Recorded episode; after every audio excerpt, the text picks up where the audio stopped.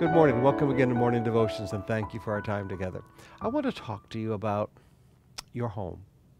I want to talk to you about what I call harvest visits. We love to visit our members and pray for them in their homes, but there's another kind of a visit that we do called a harvest visit. And really, Peter going to Cornelius' house, in fact, I'm writing a study on it right now about how to do a harvest visit based on the first harvest visit.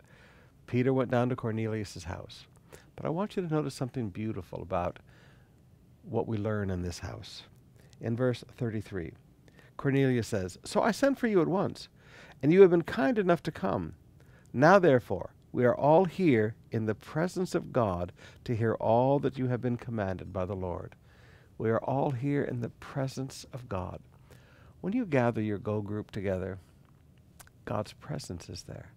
God's presence is in that house when one of our pastors comes to your home to help evangelize your family, because the Bible does say you shall be saved and your whole household. When we come into your home to share the gospel with your relatives, your friends, your, your neighbors, and things, we call them harvest visit. You need to recognize that God's presence is in that home. Please open up your heart and recognize God is here.